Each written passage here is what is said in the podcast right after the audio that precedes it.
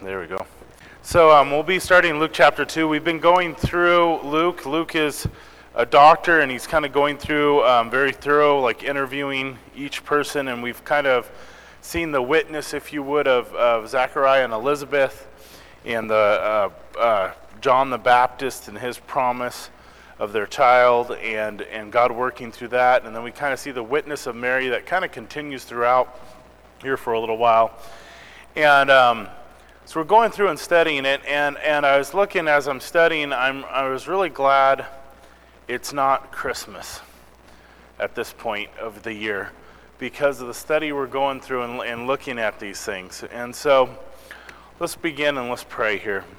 Dear God, we thank you so much for your word. We thank you that you, uh, you are so willing just to love us so much. And we have just this God who's willing to lay aside heaven and come down and just lay aside his life and love us, Father. And we just thank you for it.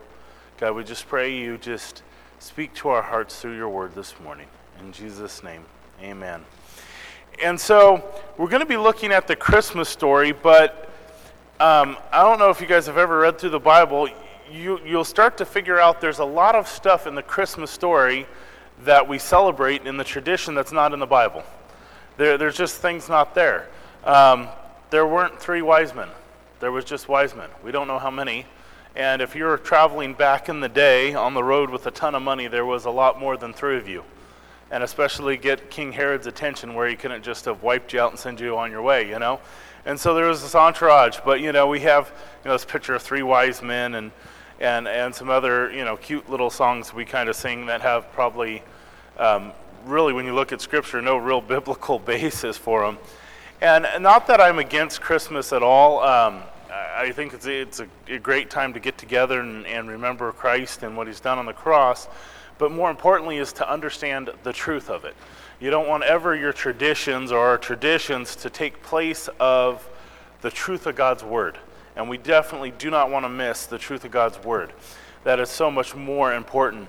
And really, the truth of the Christmas story is we have Jesus God coming and laying aside heaven, coming down lowly and humbly to love and serve us. Um, imagine, um, you know, you're, you're, a little kid, you're sitting there, and I don't know about you guys as, uh, when you're kids, you know, especially young men in here, and playing with ants. You know, at some point you're always playing with some kind of nest of ants. You know, and imagine you're sitting there at the curb, and there's the ants right down there in kind of the curb, and they're hanging out, and they got their little pile of dirt and everything and you're sitting there looking at the ants, but the neighbor's washing his car, and so the water is coming down. You know the ants are getting wiped out. They're done, right? And what are you going to do? I mean, you're going to yell at the ants and give them little ant heart attacks and they and die? No, what are you going to do? So what you do is, you know, you come up with a way of shrinking yourself down to become one of the ants. And you're going to become one of the ants, and the way you're going to have to save them is you're going to have to die for them.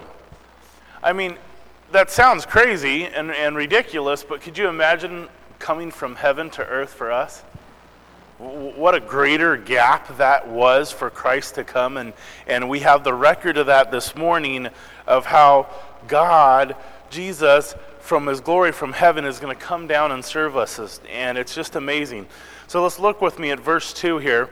Um, we're going to read through a section, verse, or chapter 2, verse 1, and it says, And it came to pass in those days that a decree came, went out from Caesar Augustus to all the world that they sh- should be registered.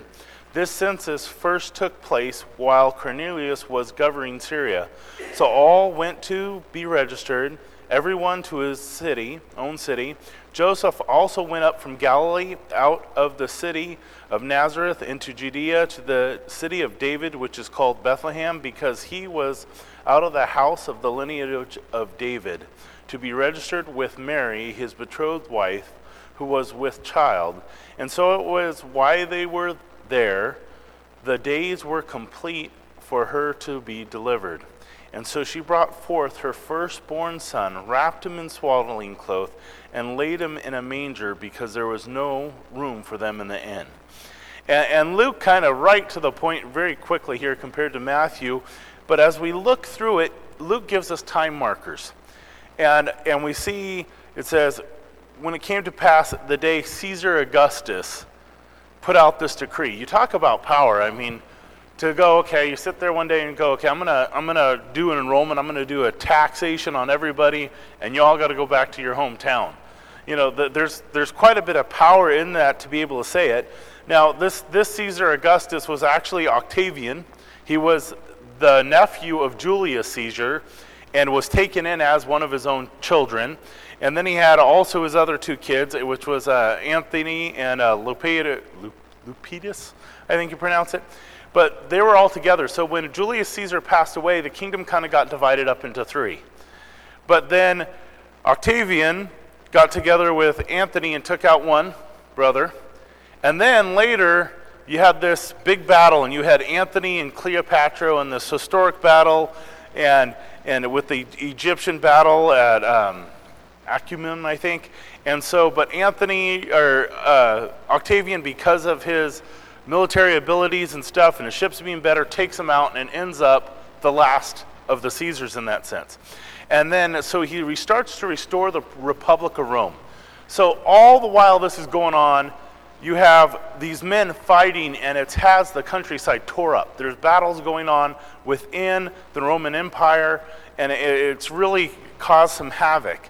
And so, at a point when Octavian is now ruling as Caesar, he had had his name changed twice, didn't like it, went to kept going to the Roman Council, and finally got this name Caesar Augustus. With Augustus means um, kind of like of the gods, Caesar of the gods, and that's where we kind of you look in in Roman history. That's where they started to get their leaders as like um, this kind of deity and worshipped in that sense. And this is where it starts. This is this guy. And so, for the first time in 16 years, there's been a period of peace. You know, and, and Rome overall, the whole Roman Empire, they used to have a, a goddess they used to go in and worship and, and, and make offerings for for war, the goddess of war, and her temple had been closed for 16 years. That's the period of time this begins in. The, the Roman world, the roads are safe you know, it's definitely, you know, the Bible says Jesus came in the fullness of time, including the language and the, the culture where information could spread. And so we look at this. So we have this time marker, but we, we don't have like a certain date. You know, we have a, a record, but a record of the time, but not a certain date. And so when we look at December 25th, you know, I was studying, there are so many different opinions of if it could have been that date or couldn't have been that date. And so, um, you know, did my due diligence in, in studying. And, you know, so there was a, you know, uh, back in the day, they even used to complain, hey, there wasn't even, Rome never even did censuses like this. And then in, in like, uh, what was it? Uh, I think in 1902 they found a papyrus that said no. That's exactly what they did. Was they did these enrollments, and this was the first of these enrollments. You know, where you could to go back and enroll and pay a tax. And so we don't have it, but I did narrow it down to you. It's within 12 months, within 52 weeks, within 365 days of the year. Jesus was born for sure. Okay. Um, that's as close as I got. I mean, if you want to do your homework, you can look up things. I mean, there was Cimarron, there was uh, Nimrod, there was they were saying, hey, it was a pagan holiday and the trees and it's evil and Christmas trees evil and all this stuff, and you know they they put it on that pagan holiday to celebrate it, and then you know so there's other things. There's a um, a good book on a lot of the uh, liturgical, the the Christian kind of traditions. Is uh, it's by a guy named. Uh, Talley. He's a, um, a philo- uh, professor. I think the, the book is The Origins, The Origins of the Liturgical Church Year. Really good book.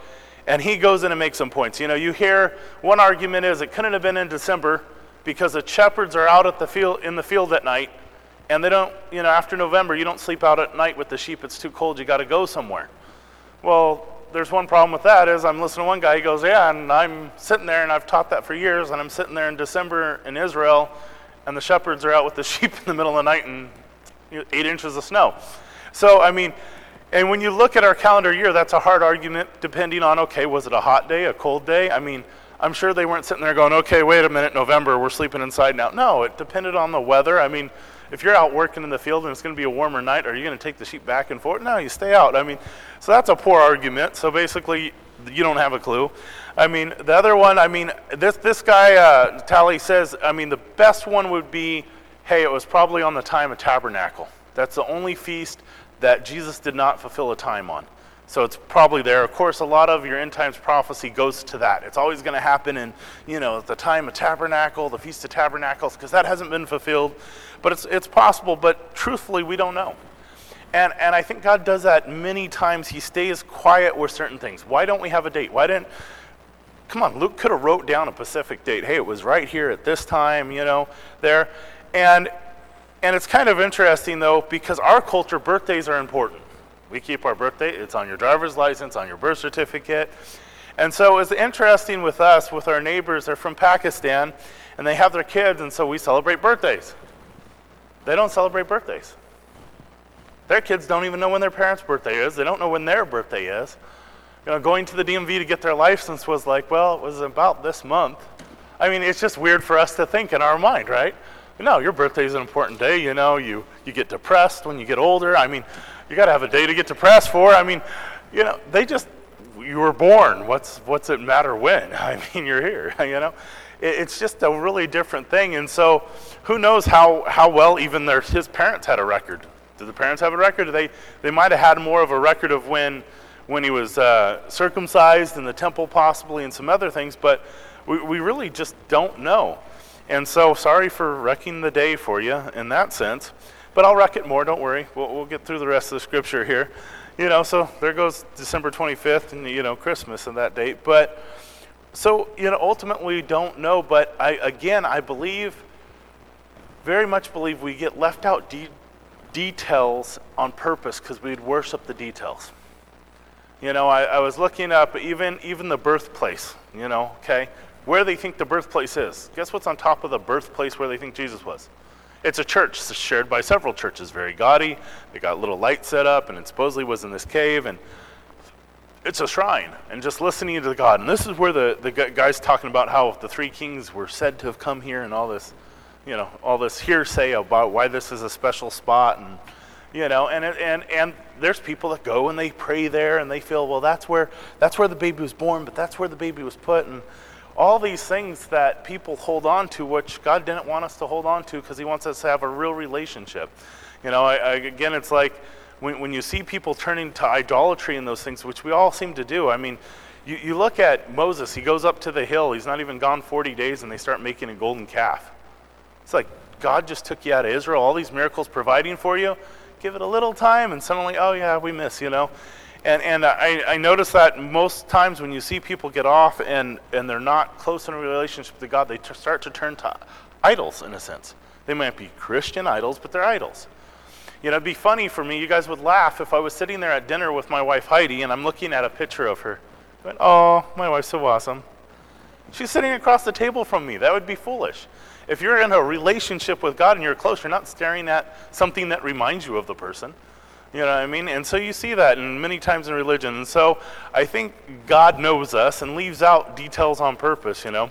Look at verse 3 with me. It said, So all so all went to be registered, everyone to his own cities. Joseph went up from Galilee out of the city of Nazareth into Judea, the city of David, which is called Bethlehem, because he was of the house of the lineage of, David, to be registered with Mary, his betrothed wife who was with child. Now, she's probably in her third trimester, and that's about an 80 mile journey, which cannot be fun. I'm not going to even, um, I, I'm not a woman, I haven't been pregnant. I can't tell you how that would be in a rough car, nonetheless, on a donkey and a travel. It would not be an easy travel. 80 miles took about three days traveling. What I could tell you as a man is if the government said I had to travel home to register for taxes, I wouldn't be happy. I'd be complaining a lot. A lot of people would be complaining. I mean, can you imagine that if you had to go back to your place of birth? I mean, the rest of my family, they got a nine hour trip to Southern California. I was born in Missouri. Okay, I got a car ride. I'm going the wrong, you know, it would be rough, you know. And, and so they're traveling back. But even then, Mary wasn't required to go with him. But at the time, can you imagine all the family, all the, all the uh, strife from the family and those around here. You're pregnant for miraculously, sure. I'm sure Mary's like, man, it's a good excuse to get out of here, right? We can, we're right, this decree, yeah, less murmur and go. You know, it's horrible, but we're gonna go. You know, you, you kind of can see that. And so you see it, and, and so they go, and, and it's amazing how this is working. And you sit there and go, wow, look at the power and this and that. Well, the scripture says Jesus was going to be born in Bethlehem. Micah says uh, in uh, 5 2 says, But you, Bethlehem, Ephraim, through you, although you are little among thousands of Judea, the one to rule Israel in Israel, those who go forth from the old, from everlasting to everlasting. The Messiah was prophesied to be born there. So even Caesar, the government, does this thing, everybody's hating it, but who's behind it? God's behind it. I got this couple here, they're going to have them. I got to get them from here to over here. I'm going to influence this man. You know, many times we sit there, we can sit down and complain about the government and what's going on. Maybe you slow down and pray about God, what are you allowing this guy to do? A little different perspective in that. But it's amazing to see how God is still on the throne. It doesn't matter who's in there, who's ruling the world, what they call themselves you know, what title they want to give themselves. God's still in control. And so he's taking them to where they need to be. And he's, you know, traveling them along that way. And verse 6, and it says, And so it was that while they were there, in the days where her were completed for her to deliver. Now, while they were there, we don't know how long they were there. They're along there a while after the birth. So we didn't know if they just arrived and this is the first night. I mean, that's always my mind when I was thinking of growing up thinking of, okay, Christmas, they're traveling along, they just get there, the inn's full, and it's like, okay, pull over the donkey, we're having the baby.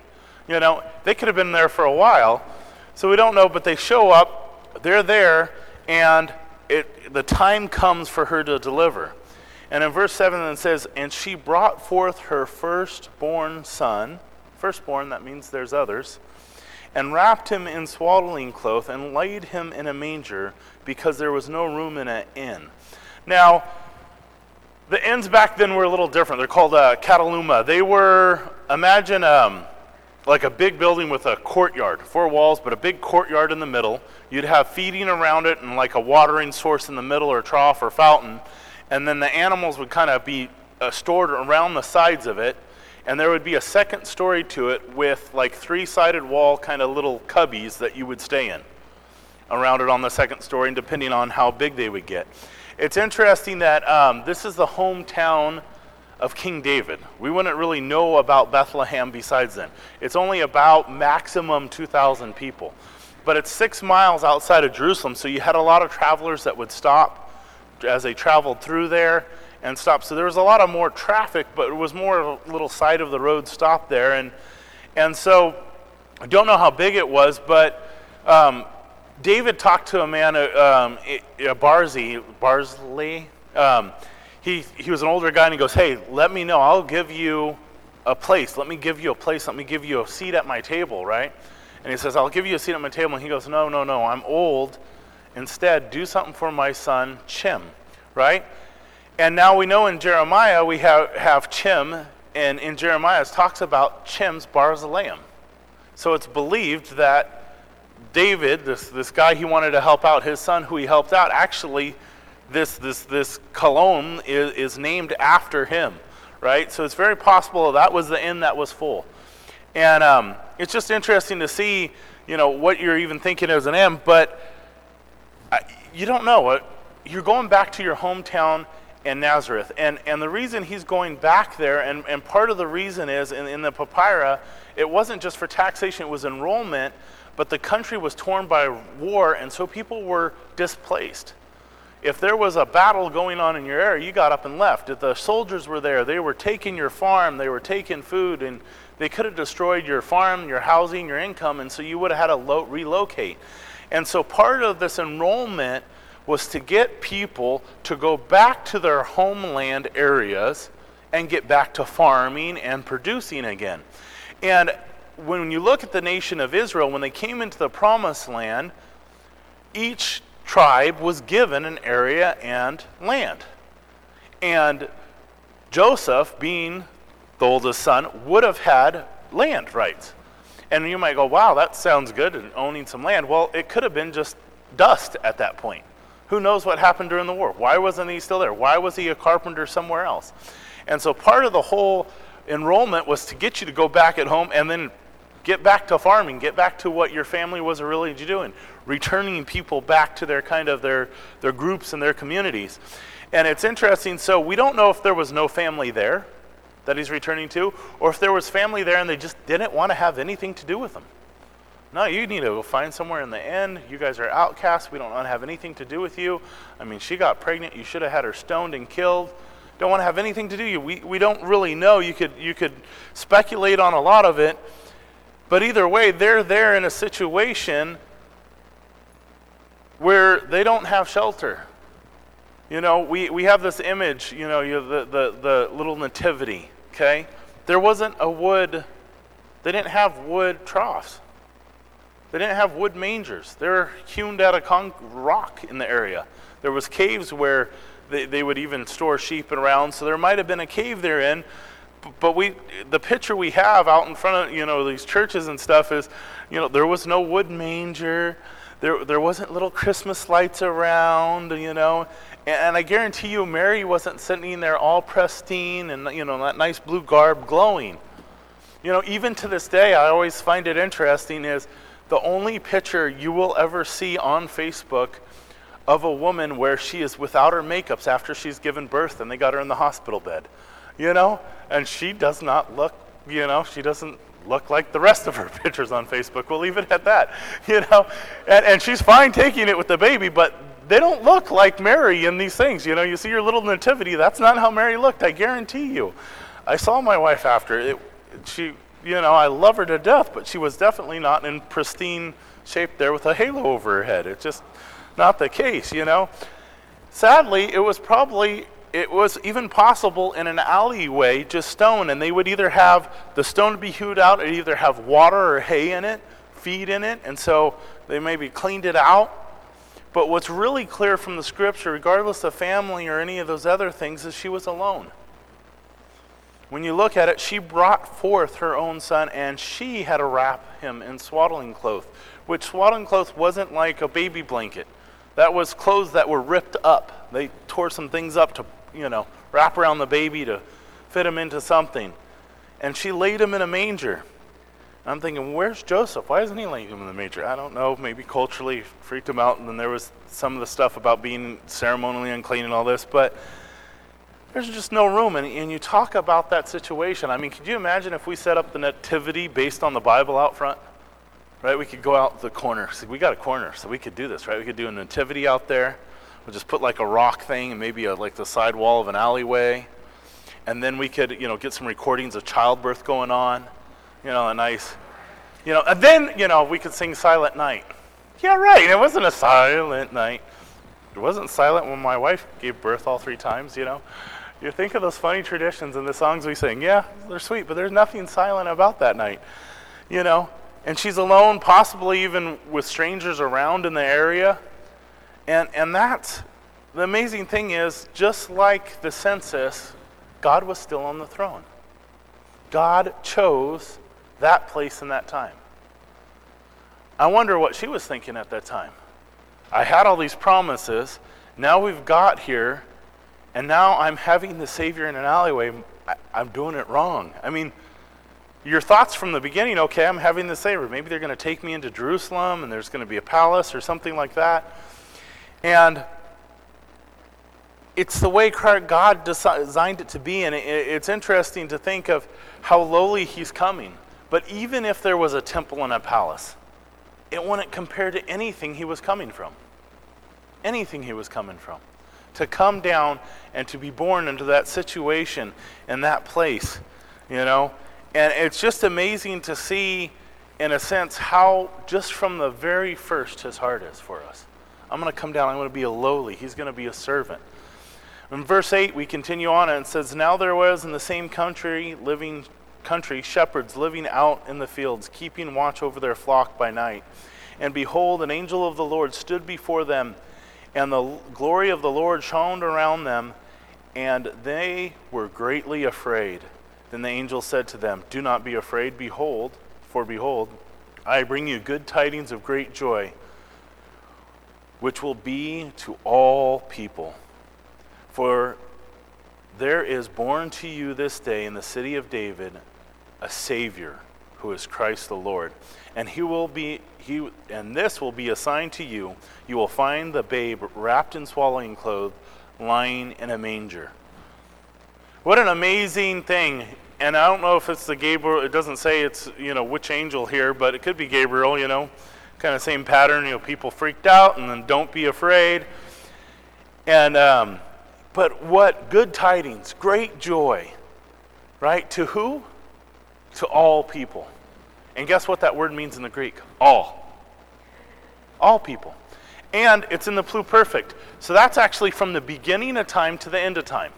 So Abraham, as he was looking forward to the Messiah, that was to him. To all people. And you know, you get into some of these views as like, oh, does God pick us? Do we pick him? who chooses who, Calvinism, and that you have no choice in it. Well, this is to all people. Jesus was Savior for all people, not some, not just the elect, for all of us. And so, and you will see this again mentioned repeatedly, all, a couple times. And so, you have these shepherds out there in the field, and they say, boom, this, this angels show up, freaking them out, and they say, hey, there's, there's going to be a sign and it's going to be a baby, baby laying in a manger. Well, if you're trying to get shepherds to find somebody, if you put them in mangers, that's pretty good, right? Because they generally will know where those are. Why? Because they have sheep. You know, it's like, hey, if I have sheep, or you know, ask a trucker where you, where's the best place to get diesel. They'll tell you. You know, they know everywhere you can buy and stop and get a rig in there. So it's interesting that, but also what's funny is we have a different view of shepherds. We see in the Bible, even if you go by the Bible, King David was a shepherd, right?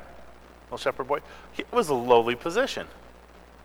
He came and used somebody lowly, right?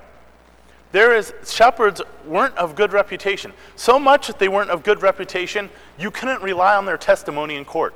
It wasn't allowed. Shepherd sitting there and says, I saw this guy, saw that guy. That doesn't matter. We're not going to listen to that guy. He's a shepherd. I mean, that's pretty rough, right? And, and it was said when the you know shepherds would come through town, guess what's the first thing you did was? You looked to see what they stole. I mean, that's the people, right? So you have this, right? Here's this testimony. We're going to put together these shepherds, right?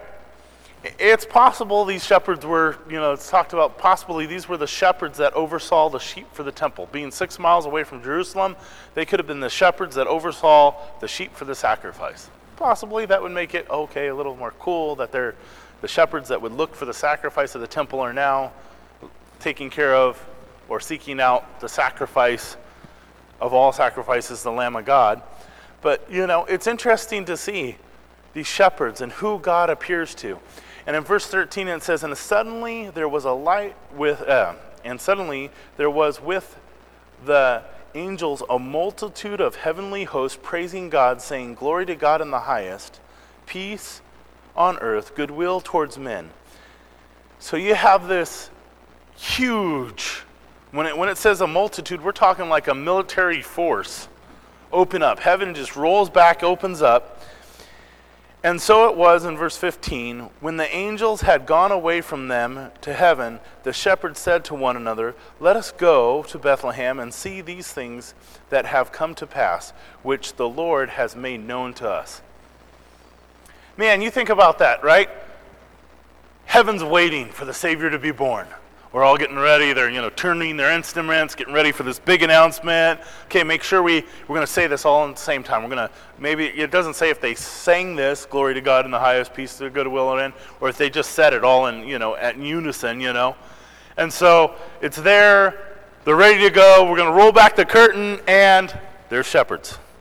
Right? Like, how many shepherds? I mean, I don't know how many shepherds. Maybe there was 10 shepherds, 20 shepherds. I mean, even if there's 100 shepherds, you got over 10,000 heavenly hosts sitting there staring at this shepherds out in the middle of nowhere. No palace, no city, no. You know what I mean? It's kind of interesting. I just like how God does it. Here, ready? Here's an announcement to who? Oh, just some shepherds. You know, it's amazing to see and, and seeing God's heart in this. And so these shepherds, they hear this, and what do they say? Let's, let's go to Bethlehem. Let's, let's go see. Let's, let's go. And, and the term is like with haste. Let's, let's go now. We're not going to wait. Man, this, wow, this thing just happened. Let's go find them. And so And they came, verse 16, and came with haste and found Mary and Joseph and the baby lying in a manger. Man, you think about that. They went and they ran. What baffles me, and, and Luke doesn't go over the visit of the wise men that's in Matthew, we'll talk about that a little, but when the wise men are there, they come, they go, they're looking for the king of the Jews. Where do you go? The capital, Jerusalem. They go there, right? King Herod's there. They say, hey, we want to worship the, the Savior, the Son of God. And, uh, what do you mean? Well, we saw a star. We're here. And they go, well, you know, we don't know where he's supposed to be born and stuff. And so they, Herod goes to who? The Jewish priest. Hey, where is he supposed to be born? Oh, he's supposed to be born in Bethlehem about a year ago. What? Why weren't you looking? I mean, right? If, if I told you, hey, Jesus is coming back, and you're like, you had that date. If we said, okay, Jesus is returning, you know, whatever, 2019 on December 3rd, wouldn't you guys be like, okay, where's that at? Well, that's going to happen in Bethlehem. I'm going to get my plane ticket now. I want to be there before everybody else. I'm going to be right at ground zero. You know what I mean? If I came up to you and you're like, oh, yeah, do you believe in the second return in Christ? Yeah, he came, you know, a couple weeks ago. He's He's supposed to go, yeah, he's supposed to come back, yeah, over, in, yeah, in Lodi. Just, you know, gas was tight. Didn't want to drive up there, check it out. I mean, it's not like it was a far travel to a foreign country to, for them to say, hey, you're supposed to be born here. What amazing thing. But then you got these shepherds who are considered what? Scum, scum of the earth, you know, losers. And they're like, hey, let's, this is happening. God's telling us, let's go. The Lord's speaking to us. What a, you know, interesting response, too from, from how, just where God's going and how God's going to be using people. And verse 17 it says, And now when they had seen him, they made widely known the sayings which were told to them concerning the child. And all those who heard it marveled at those things which they told them by the shepherds. Marveled. They didn't go and find him. It's kind of interesting. Okay, I'm marveling. That's interesting. Wow, that's strange, you know. Mary kept these things and pondered them in her heart. Then the shepherds returned, glorifying and praising God for all the things that they had heard and seen, and, were, and it was told to them. Now, Mary's holding this in her heart, and this is where, I, when you look at this, and, and, and it very much, the text and everything else speaks that Luke is interviewing Mary. And this is one of those things. We've heard this phrase several times, right? How, how do you know if somebody's, if, if I'm sitting here and my mom's thinking about something in her heart, I have no clue, only unless she tells me. Right? So we see, see this repeatedly through this section where Luke's really talking to Mary on these things. And, and it's interesting. I mean, you think of shepherds, okay, and then they're running around, hey, the Messiah came. Well, we're not even supposed to trust your testimony in court. I mean, it's, it's, it's amazing to see who's the one testifying of the Savior who got to see him. Those, these are shepherds right? I mean, it's like what would be the modern day equivalent? Could you imagine some homeless guy coming up with his shopping cart and he's banging on your door in the middle of the night? The Savior's here! And you're like, yeah, what did, what did you eat? What are you on? What did you smoke? Go away. These shepherds got into bad mushrooms or something. I mean, that'd be your thought. You'd think these guys are crazy. That's, you know, it's marveling and there's a lot of them. What happened here? You know, maybe they did see something. You know, maybe aliens. It must have been aliens in the field for sure. I mean, you just want to know, you know, and, and, and it's amazing to see, though, that God chose to come to them, you know. And verse 21, we continue on, and says, And when eight days were completed for the circumcision of the child, his name was called Jesus, the name given by the angel before he was conceived in the womb. Now, when the days of her purification, according to the law of Moses, were complete, they brought him to Jerusalem to present him to the Lord. So, after giving birth, there was a period of time that um, a woman would go through for purification to be allowed into the temple and, and part of worship and those things again. And, and for a male child, it was 33 days. And girls, you might not think this was fair, but for a female child, was 66 days. But that also meant you got a break. So if you had a girl, you got a longer break. But so there's this time that goes by, and, and, and so the child is circumcised, Jesus is circumcised, and then and this time goes by, so there's a time purification, and then, verse 25, and it says, And behold, there was a man in Jerusalem named Simeon, and this man was just, just and devout, waiting for the consolation of Israel, and the Holy Spirit was upon him. And it had been revealed to him by the Holy Spirit that he would not see death before he had seen the Lord's Christ. So, what would happen is after you gave birth and a firstborn son, the firstborn of anything, your lambs, your goats, the first fruits of your field, everything was given to God. It was His. Your child, your firstborn child, was to be the Lord's. Now, you could redeem that child. You'd go up to the temple and you'd redeem him. And so they go up to the temple in that time so that they could go through the ceremony and redeem it. And at that time, there's a man there, Simeon. We don't know if he's a, a, a, priest serving in the way to where he is actually doing some of the ceremony with the child there with the parents. But this man, a just and devout man, is waiting. Is waiting for this. He knows it's coming. God spoke to him. Maybe he heard the rumors from Zechariah that, hey, there's John the Baptist and the Messiah's coming. And he goes, man, you know, the Holy Spirit confirmed that I'm going to see him, right, at this time. And so, and it, he's, he, he's waiting. And so, verse 27, though, you can see, clearly see the Holy Spirit speaking to him, right? It says, So he came by the Spirit into the temple, and when the parents brought in the child Jesus to him according to the custom of the law. So he's there. He gets he comes in not because he said it's his time to serve or anything else. Holy Spirit brings him into the temple. And so he's there. And, and it's, it's according to the law. Jesus fulfilled the whole law perfectly, obeyed it all the way through. And so Simeon takes him, took him up in his arms, and blessed God and said, Lord, now you are letting your servant depart in peace according to your word, for my eyes have seen your salvation which you have prepared before all the face or for, prepared before the face of all the peoples a light to bring revelation to the gentiles and glory and the glory of your people israel. It, it's amazing to see. So he's there he sees the child and he you know i don't know if it was custom or not. Maybe just when you're old you get a right to pick up babies you know like hey you're going to steal your kid you know, you can get away with some things when you're older, but he's got him there and he's holding him and, and he's, he's looking at him and he's, man, this is the Savior. Right? For my eyes have seen the Savior. What an awesome thing. Which is what? It's being prepared for the face of all the people. All the people. Jesus is the Savior for everyone. You know, I, I, I, have um, within even the Calvary Chapel movement over the years and, and dear friends, They've gone to this hard line of Calvinism where it says God's in control of everything. He's sovereign and he chooses who he wants. God foreknew you before the beginning of the earth, and you have no choice in salvation. He chooses you or he doesn't choose you, you don't have a choice in it. And I, you know, you look at that, and then the Arminianism says, well, it's all based on your choice. You choose, and, and, and God just goes with it or whatever, you know, he's not in control of that aspect. I look at Scripture and I see both. I see that we have a choice in it, and we see that God knew beforehand. How do you reconcile those two things? You tell me how God exists out of time and how that works, and we can start talking about it. I can't. He's infinite, I'm finite.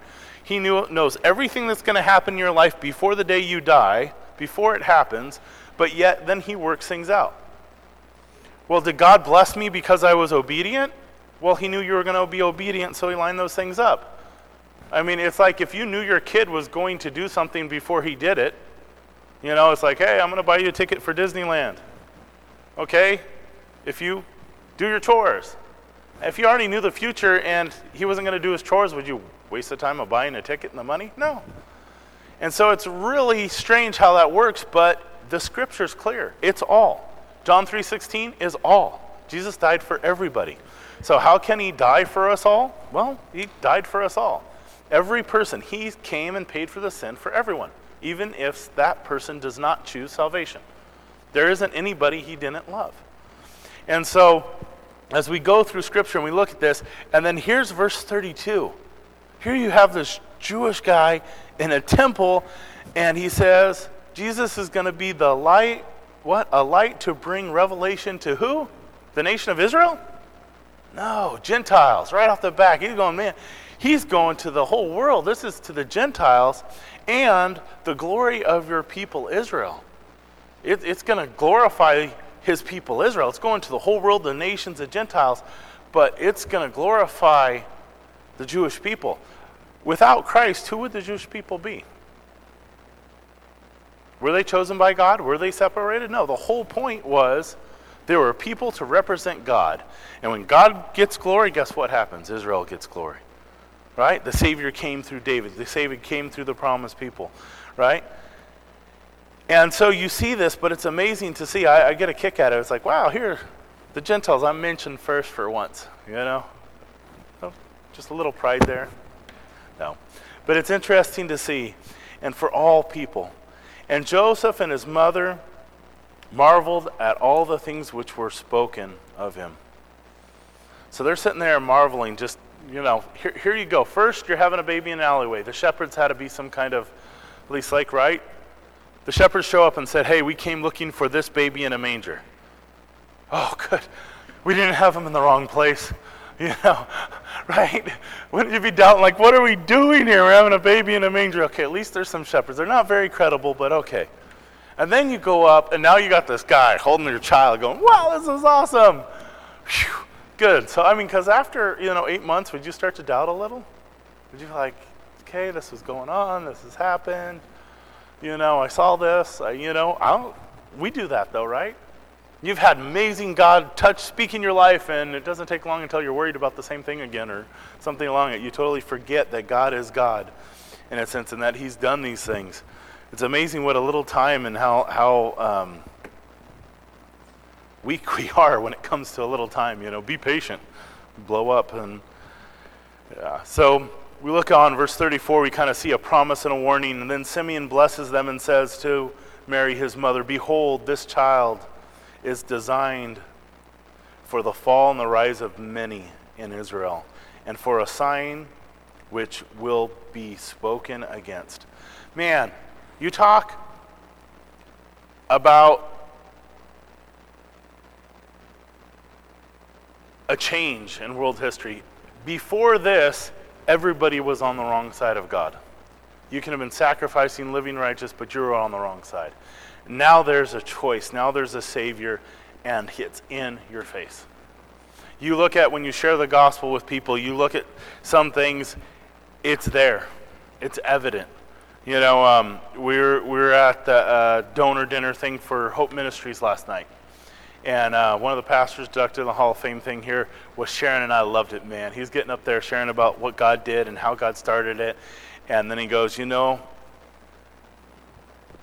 it doesn't matter what you do for God. The Bible says you can serve your God and do all this stuff and do all these good things, but what does it matter if you lose your soul? You can come here, you can donate, you can help the homeless out, but if you don't need Jesus, you're losing it. You're missing it.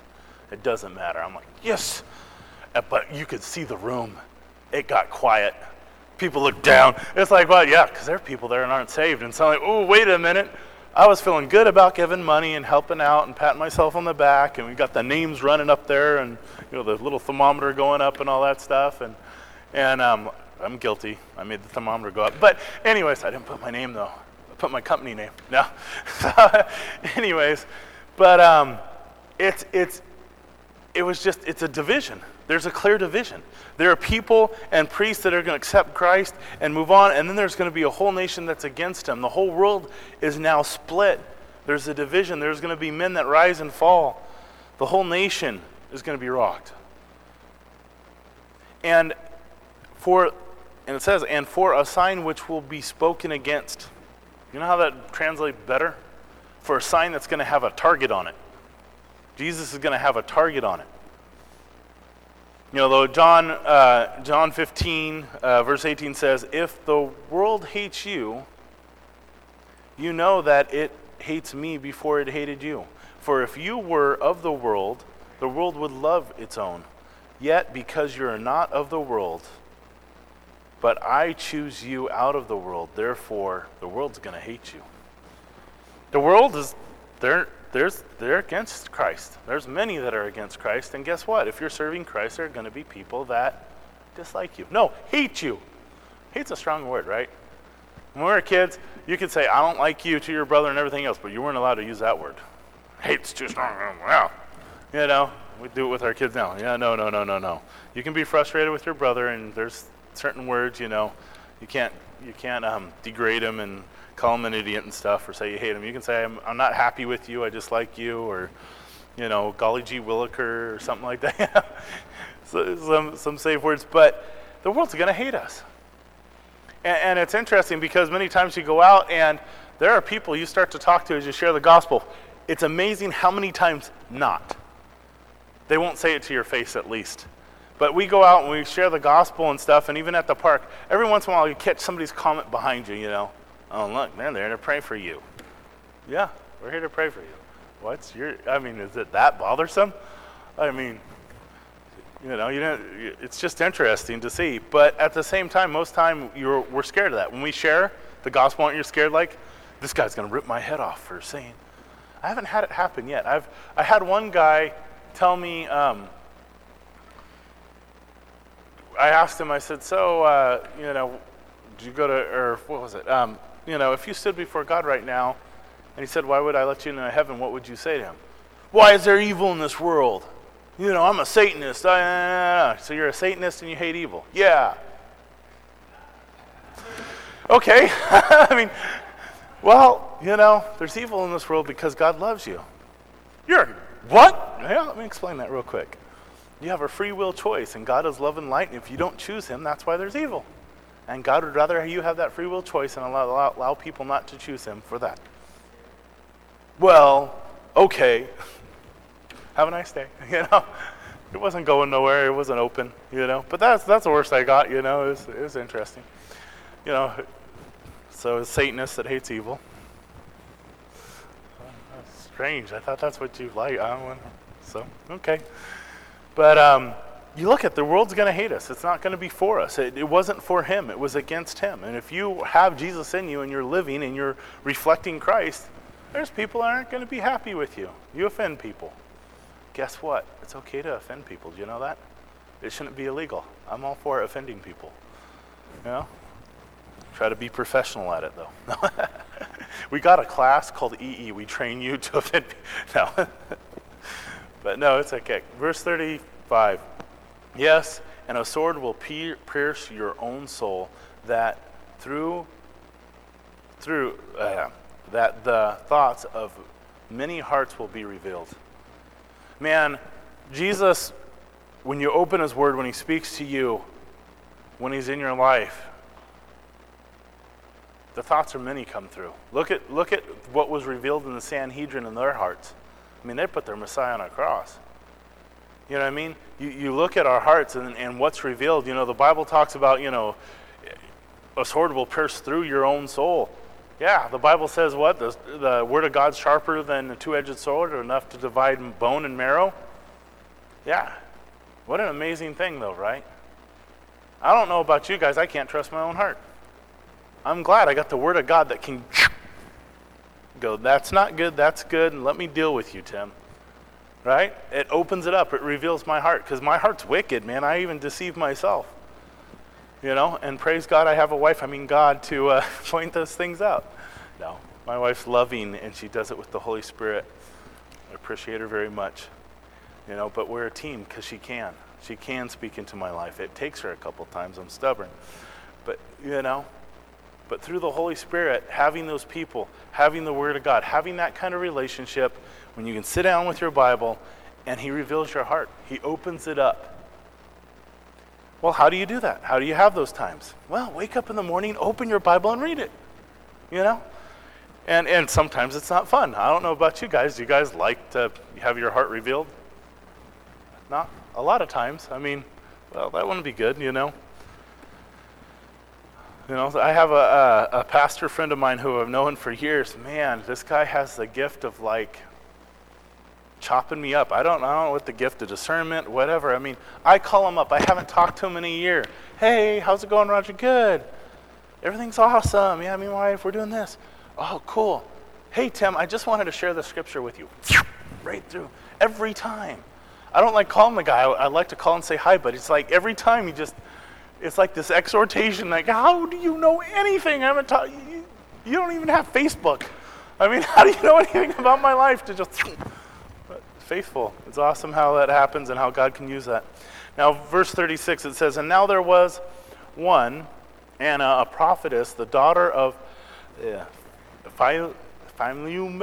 I don't pronounce that very well, from the tribe of Asher. She was a great, um, a great age and had lived with her husband seven years from her virginity.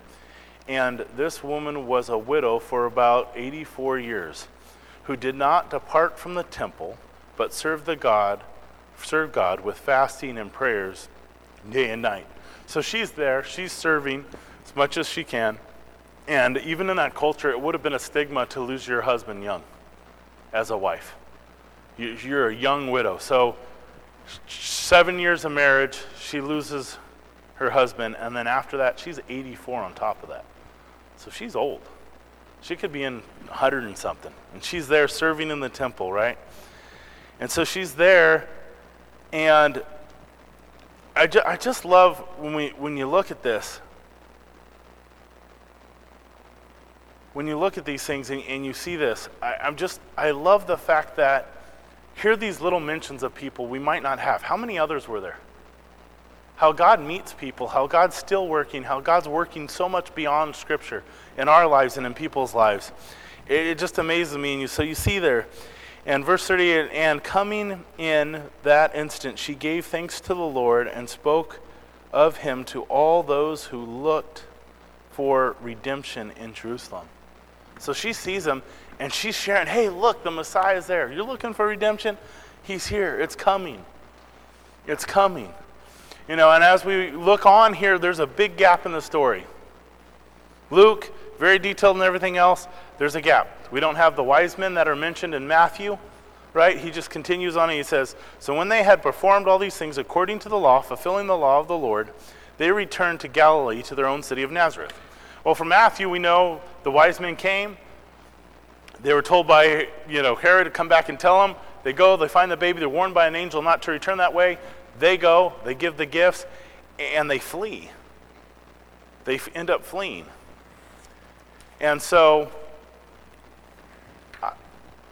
as they fled out from Egypt and they left, they, they had the finances now because of the thing God provided, but I think I missed something. I think I turned a page too fast. Anyways, but as they fled and we looked at it, um, yeah, I did miss a section. But anyways, so as they fled, they left, and um, we knew beforehand because if you looked all the way back in uh, in um, third or 24, it said they offered a sacrifice for the law to redeem him, right? And it was two pigeons, which was a poor man's sacrifice, right? So we had that sacrifice. They did it, but as they come, you have now who all. You have wise men from a foreign country, not Jewish men, rich men, well off, financially well. So here you have God being revealed to these shepherds, but then at the same time, men that were still seeking God, looking for the sign of a star. Who knows from Babylon, if from the Babylonian captivity they learned about Daniel and the prophecy and they somehow knew the Messiah was coming. But you have these men that are not Jewish, that are Gentiles, that are coming to worship Jesus too. So we see the amazing heart to come in a, in a manger, to come lowly, and how many times God works through those lonely things. But we also see Jesus coming and revealing himself through these wise men that come and they bring this provision and how God is all people, you know, and it's amazing. And, and you look at these guys and here they show up, but Luke, Luke doesn't mention them. He just says, hey, they head back to Nazareth. And, and he goes on and he says, and the child grew and became strong in the Spirit, filled with the wisdom and the grace of God upon yeah, the grace of God was upon him, and his parents went to Jerusalem every year for the feast of Passover. So they go back to Nazareth, their home. At a point, they have went to they first fled to uh, Egypt, and then they ended up returning when things calmed down and Herod changed, the kingdoms and the government changed around, and so he comes in. They come back up to the, the area of Nazareth, where again you know, the they said, what good ever came out of Nazareth, you know, this town? It, it's interesting. Nazareth sits on the hill, and the Valley of Megiddo is right below there. You can see the whole valley. So where Jesus is growing up and raised, there's this whole Valley of Megiddo. Guess where Jesus is coming back and the battle happens at the end of the world? Right there. ghetto, where he's growing up, the, his view off the side of the hill there. Just amazing to see these things and, and, and you see God coming to the lowly and God coming to the rich and the, you know, these people and just how he's working through this. The true story of Christmas isn't, you know, the gifts and these things. It was the gift that left heaven, that came to the lowly, us. You know, and it says, verse 42, we're going to continue on real quick. And it says, And when they, he was 12 years old, he went up to Jerusalem according to the custom of the feast, and they had finished the days, and they returned. The boy Jesus lingered behind in Jerusalem, and Joseph and his mother Mary didn't know it.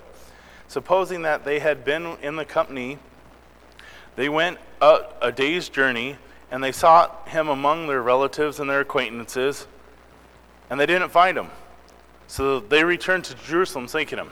So there's a lot of infancy gospels of things going on and mentioned that aren't in the that are not biblical. Frankly, there's the Apocrypha and some of the stuff and fanciful stories about Jesus and his childhood. This is the only story we have of Jesus and his childhood. He's 12 years old, which is the age where a 12 year old would start to learn the father, his father's trade and those things. And you have Jesus there, and so they go up for one of the feasts once a year, which was required at least one. It used to be three before Rome took over, but then they go up for the one. And they're headed back, and they lost Jesus. Right? I mean, can you imagine? There was one time we were riding bikes home where I was riding bikes home. Heidi wasn't with me, and Anthony was with me. And um, we, I'd stopped to talk to a guy in an alleyway, homeless guy or something, and he kept going. He got lost. Like, oh no, we turn around, he's gone, we're looking for him. I got Heidi because we're a couple blocks from the house, driving the opposite way, checking all the streets, and it was probably maybe 30 minutes, but terror. I don't know if you've ever lost your child, it's like you know, even that half a second at the park where they're around the playground on the other side, and you're like, ah, you know. And um, it's kind of funny. Anthony kept pushing the crosswalk button because he was like freaking out, nervous. And a cop stopped and asked him, "Hey, can I help you?" No, and he rides away on his bike. It's like he had some guilt, man. like, ah, cops. He was scared of them. Man, cops are okay, bro. Like, you know, they're not the sin police. You're okay. You ask Jesus for forgiveness. No. But no, so he bailed. But man, it was scary. I mean, and so he lingers there. They got a day's travel back. They're looking for him for three days. Three days. Oh gosh, you know, we lost the Savior. The Savior's gone. I mean, I lost my kid. Eh, it's your kid, you know. It was definitely no Savior, but you lost Jesus. I mean, could you imagine the donkey ride back? Like, you had, no, you didn't want to lose it. I mean, the arguments going on between Joseph and Mary all the way back. It, yeah, they're human. I mean, I thought you had him. No, you said after this, and I saw him here. And yeah, so they get back there. Now, in verse 46, it says, Now it was that after three days they found him in the temple, sitting in the midst of the teachers, both listening and asking questions. And all who heard them were astonished at his understanding and answers. Now, Jesus was still a 12 year old boy. He was still growing. He, he grew, grew spiritually. He grew in understanding, but he was still a 12 year old boy. That's one thing we see is it's not like he had all this um, spiritual knowledge and, and, you know, came out at two years old teaching the Bible and, you know, all this stuff. He still grew. He grew spiritually. We see that we see a progression, and that's really all we see about him when he was younger. And so he's there. He's debating with it.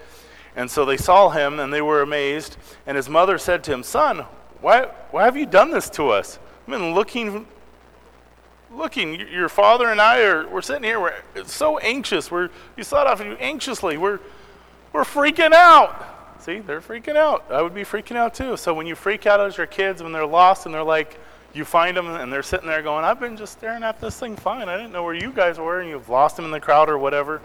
You can go, I have a right to be anxious. Jesus' parents were anxious. And so he sits there, they're anxious, and he responds to them saying, Why did you seek me? Didn't you know that I must be about my Father's business? So, with what understanding he had, he understood hey, I'm the child of God, and I'm going to be about my dad's business. I'm 12, I'm becoming a man, I'm going to learn my trade, and, and I'm supposed to be about my Father's business. But in verse 50, it said, But they did not understand the statement which he had spoke to them just a 12 year old. So they, I don't understand this. What's going on here? And so He went down with them and came to Nazareth, and he was subject to them. But his mother kept all these things in her heart. So Jesus submits to his parents, his earthly parents. So Jesus, even being God, obeyed his parents, kids. And um, so you see him submitting there and that. And, and it's interesting because 12 years have gone by. So, okay, this happened. He was a young child when the wise men showed up, and now all this time has passed. And how much do you ponder? You know, Mary does a lot of thinking. She, you know, she, she impresses me. It's just all going around her head. She's pondering this heart. What does this mean? Oh, yeah, I forgot. This is what he's about. This is what's going to happen, you know. And in verse 52, it says, Jesus increased in wisdom and stature and in the favor with God. So we see Jesus coming. We see how he came. And we see the real Christmas story here. And, and the real Christmas story is God was willing to lay aside heaven, and he comes to the lowly. He comes to the lowly. And when we come and we look at it and see what he laid aside, no temple would have been good enough, no palace would have been good enough, nothing would be good enough, but yet he still came down. He came down lowly, he came down in, in, in you know, this family to shepherds you know, alone in that situation. Um, you know, cast out, you know, you could, you could go through all kinds of conjecture. What do you think his, his uh, brothers and sisters thought of him? Oh, yeah, you're the older brother of this and this and this. Now we don't have any cousins that talk to us. I mean, there's all kinds of things, you know, that could go on, but he comes down lowly. And you look at all the great movements of God. King David, right? He was passed over because he was this lonely kid, right? Let's, let's look at great movements. Oh, yeah. Remember there was a revival in the late 1800s? Where did that happen? Oh, yeah, all the drunkards and everything in the coal mines. Oh, um, there was this, this book we were reading, uh, Fresh Wind, Fresh Fire. Where did that happen? Oh, yeah. There were some Christians, they got together and they went after these horrible places. I mean, just, I don't want to, they're, they're horrible. I'm going to read the book. You know, all kinds of sinful people, transvestites, all these things getting saved, and God does this amazing work. There was this guy, and there was this generation that were just on drugs and hippies and all this stuff, and his wife had a heart, Kay Smith. And so he listened to his wife, and they went down, and out of these lowly hippies, God does this whole movement. And so you, you, you look at those things, and, and sometimes we can look at those lowly things and, and, and almost despise them in a sense. Those lowly things, even in our life, those lowly times where, oh, we're just this, or we're just that. We're not a big church, we're a small church, or those things. And, and yet, when you look in, in Corinthians, it says, man, that's who God calls the lowly things of the earth. And I love this fellowship. You know why? Because we're a bunch of lowly people, really. You know, we're not, woo, we're nothing great, special. You know, you go to the dinner last night and everybody's, they're, they're all, everybody there somebody. I'm just Tim. You know, it's cool to see, but I'm excited to see what God's going to do. God chooses the lowly things of the earth. I mean, if you were to go to a pastor and you go, okay, we're going to start a revival. So, what we're going to do is we're going to go out to the homeless people that are on drugs and addicted, and we're going to bring them in, and the church is going to blow up. We're going to go, but the homeless people, they have a lot of needs. They don't tithe. I mean, that financially, you're going to want to be a homeless church because then they come in, and then people with money won't come in, eh, and all this. Well, that's what happened to Chuck Smith Costa Mesa, wasn't? All these hippie kids. You think they had jobs? Do you think they tithe much? I mean, half of them were just coming off drugs, you know? No, we just want to be a part of what God's doing. And, and it's funny, though, how, how we can look at things and put our perspective on things and go, those people are low, or this is low, or that's low, or the situation of my life, God, I'm, you know, why do you have me here? Why have you brought me so low? Because I want to use you and I need you low. I need you just to be that. And so we see Jesus' heart. We see his heart for the things and how great movements always, I was thinking all the way back, all these great movements begin with people that weren't called to be there. That anybody would have looked at and said, don't put that guy in the mission field. Don't you, George Mueller, don't send that guy out. That guy, you know, we're not going to approve him for this ministry. We're not going to do that. And look what God did with him.